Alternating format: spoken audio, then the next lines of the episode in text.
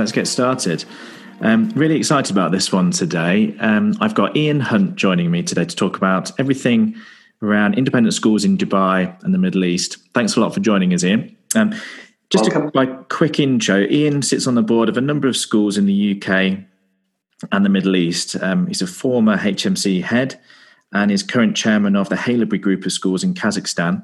Uh, so, very knowledgeable of international education, differences between that and the UK. So, really excited to hear his thoughts on these trends that we're seeing at the moment. Um, so, let's get started and go through um, some high level bits of information I think our listeners will really take uh, on board um, about the independent school scene in Dubai specifically and the Middle East and how that differs from the UK to start with. It's a very interesting one, actually, because the Dubai um, environment has changed over the last five to six years from being very much a seller's market into becoming a buyer's market. Um, and the demand for premium schools in Dubai um, has dropped off a little bit. And what we're seeing now is a number of empty spaces in the premium schools, which are British curriculum in uh, the Dubai market. Uh, and that's, that's caused quite a lot of consternation amongst the, the big groups. And what it has done is it's forced everybody to continue to raise their game. And what we're seeing is uh, a number of schools in Dubai who have uh, spaces r- right the way through from reception all the way through to year 13. Now, traditionally, there's been a triangular uh, demand structure in Dubai, whereby the youngest children uh, have been competing for fewer uh, spaces yeah. in the schools. What we're what we're now seeing is that there are spaces opening up across all age groups because of the number of, of schools and the limited number of expat buyers who are in the emirate. So it's going to be interesting to see how this COVID scenario yeah. Impacts on on those spaces because there's a, undoubtedly there is a number of um, of expats who'll be moving back to their own countries. Uh, the UK obviously being yeah. a significant number, uh, and it will have an impact on on spaces available in in the Dubai schools. That's an interesting trend, isn't it? we're definitely seeing it this side, but is that kind of dynamic because there's more schools opening, so there's more supply. Um, but that's actually coupled with more people leaving the market as well. So you've got kind of a glut of spare seats. It's an interesting one because I think that uh, originally it was certainly about more schools coming in, and um, I think that the the market was allowed to to set its own level, and so we would you know where previously we saw uh, the the concept of build it and they shall come, mm. uh, and schools would as soon as they were built they would be filled. Now, because of the high quality number of um, of schools, uh, which have got big marquee names uh, behind them, yeah. Um, there's there's definitely a um, a glut of those in the premium in the premium area, um, but also the, the there's two factors. One is the fact that big companies are no longer paying school fees. And so the school fees are being paid for out of earned income by the, the parents, which I think has also given rise to the greater demand for middle um, middle cost schools. So so not the premium schools, but the middle uh, the middle um, band schools. And then of course, um, what's happening is that there's almost a perfect storm being created now because uh, along with the increase in the number of schools, there's now been a decrease in the number of expats because of, of what's happened in, in the world. And so um, I think there's going to be a very challenging time over the next two or three years in uh, the Dubai education market. Yeah, no, I, I agree with that. And like I said, we're seeing a number of families who are looking to re-enter the UK education system or all entry points. Um, maybe they've been away for six to eight years and it's time to come home. Um, from what you're seeing from your side of the fence and for your when you're wearing your Dubai hat, what do you think the reasons might be for people suddenly making that decision to want to come back to the to the UK or their home country and leave that market?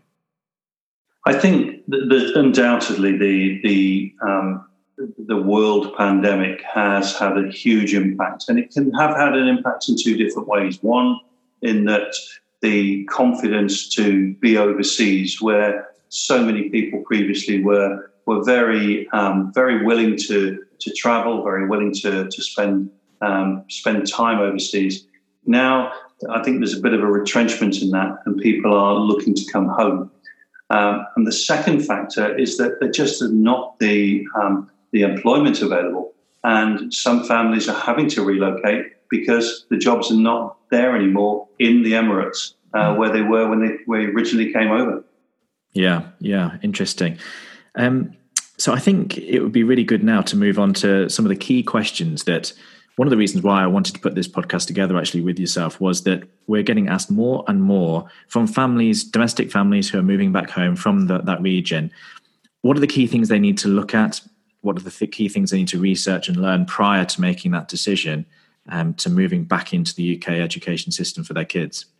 Sure. And it, it's a really interesting question because when this whole pandemic started, one of my greatest concerns was that the uh, the independent sector, the private school sector internationally, would be uh, drawn down to the lowest common denominator and be very similar to the government schools uh, because it was all online. And there is absolutely no doubt that that has not happened. And I'm sure um, that there will be personal examples uh, in, of all of our listeners at the moment of schools where the online provision in Dubai has been superb. Mm. And um, the communication between the school and the and the families has been excellent. And every single day there's been high quality online learning. But at the same time, there will also have been examples of very poor practice where work will have been set, people will not have been communicating regularly, the Zoom lessons won't have been taking place um, on a regular basis. And it, it, there is a stark contrast between various different schools. And I'm talking within the premium sector itself, yeah. not just between the premium sector and the, and the middle sector. Now, when you come to look at the UK, exactly the same situation has occurred. And there will be independent schools in the UK that will have done this superbly. And there will be independent schools in the UK that will not. And it's very important that you do your research or you get someone to do your research for you to find out who the best provisions of online learning have been. Because I can guarantee you that if they've done the online learning well, they'll do the face to face learning just as well. Because yeah. their level of, of care and, and attention and well being and academic um, probity will have been first class. And if they've got that on the online level, they'll also have it on the face to face. Yeah, very good point. Um, I think a lot of our listeners to this one, especially, will be um, expats who are coming back home. So they've probably got some prior knowledge of the UK system. They've been through it themselves, um, but maybe a little bit out of touch. They've been out of the system for eight to 10 years. Um, maybe they've taken some comfort in the British brand names abroad in Dubai, because a lot of the UK top branded schools, like you said, are overseas. So without mentioning the names, um, what's the difference between um, a top reputable uh, UK school in Dubai and the flagship in the UK? And if a family are moving from one to the other, what do they need to consider? Because it is a very different offering, isn't it? It, it is a very different offering, and and it, it, always makes me smile when when we see the likes of a, an all boys boarding school branding itself as a mixed day yes, school. Exactly. Um, so the provision of um, what is on offer is always going to be, be very different. I think anybody moving back to the UK can be comforted by the fact that whatever they've experienced overseas, they're likely to get that plus back in the UK. Um, the, it's very rare that, that, there are boarding provisions in um, in the overseas market with the big marquee names. But if there are, then the chances are that that whilst there is there's always a really um, a really good attempt to to replicate it. It yeah. won't be quite the same. And the holistic nature of the learning environment that you mm. find in the UK is really what makes it and stands it out as the gold standard in world education. Yeah, I think the the tricky part with all of this is um, picking the timing. So, in an ideal world, you know, the schools recruit at the main entry points 11, 13, 16. What would be your advice for a family who they've decided that they're coming back now, um, but they're in between those entry points? Is it impossible, or how do you get around that problem? It's a really good question, and probably ten years ago, um, all your um, directors of studies or deputy head academics would have would have pulled their hair out being told that uh, somebody wants to join halfway through a GCSE year or halfway through an A level year. Um, the reality is that more and more schools have now worked out ways in which to allow this to happen, and it is a compromise, and it does have to be discussed very closely with with the school, but. Don't think for a second that it's not possible. There mm. are opportunities um, you may have a reduced number of schools as, as your, um, your options, but there are plenty of schools out there who will offer that interim period. Of course, the other alternative is to repeat a year. This sounds a terrible idea for, for the for the 15 year old who, who thinks they've got to do an extra year, but actually, the reality in the long term and the the, um, the long term benefits can very often be well worthwhile. Yeah, very good point. Never too late. Um, and I think let's talk a little bit more now on broader note. And I know you've advised hundreds of families over the years um, relocating from various countries into the UK. Um, there's hundreds of great looking schools. The websites all look fantastic these days with their drone footage, um, all of the, the videos and the Q's and A's and stuff. Um, how do you set those apart from each other? And what are the top five tips you'd give to a family when they're just starting to research the family, uh, the location, and what type of school they're looking for? It's a really good question, and it's probably the one that is least satisfactorily answered by by families themselves. Um, I think I think the first um, point to make is that please don't ever send your child to the school that you went to just because you went to it.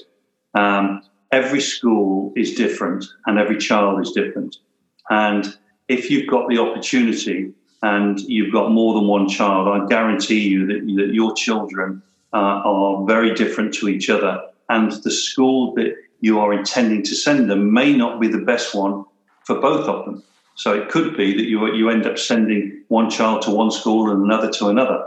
Now, of course, logistically, that might not be, be uh, an opportunity that you can take. So I think the, the, the first, the, the next point is to is to really consider whether um, whether you are on board with the philosophy of the head. Um, male or female, the head will drive the culture of the school. And it's really important that you buy into that culture. So, listening to what they're saying, listening to how they say it, and trying to match it up with what you know about your own child. Because it's so important that you take what you can see in your child and match it to what the school is offering. And it's it's a lovely thought to be sitting down at a dinner table and and and talking to your friends about which schools your your child has gone to. But remember, it's the child that's got to go there, yeah. and the child that's going to to benefit from what they're offering or not, depending on on which school you send them to. So it's really important that that you match the school with the qualities of the child. So, for example, um, if you've got a highly academic school and your child is very much an all rounder who is never going to be a high flyer, then being at the bottom of the class in a high flying school, if you can in fact get them in, what impact is that going to have on their well being and their mental confidence um, compared yeah. to putting them into a different school where they will thrive yeah. and fly and actually fulfill their potential? So mm, it's very, very important that, that you match the um, you match the the qualities of the school with the qualities of the child. Yeah. Um, don't be seduced entirely by buildings. Um, your children will be happy, uh, as you know. Um, when they were two years old, they, you gave them a, a box, and uh, that you know the, the, the, present that the the box that the present came in was far more um, far more interesting than the, the present itself. Well, it's not that different when it comes to, to boarding schools um, or indeed day schools.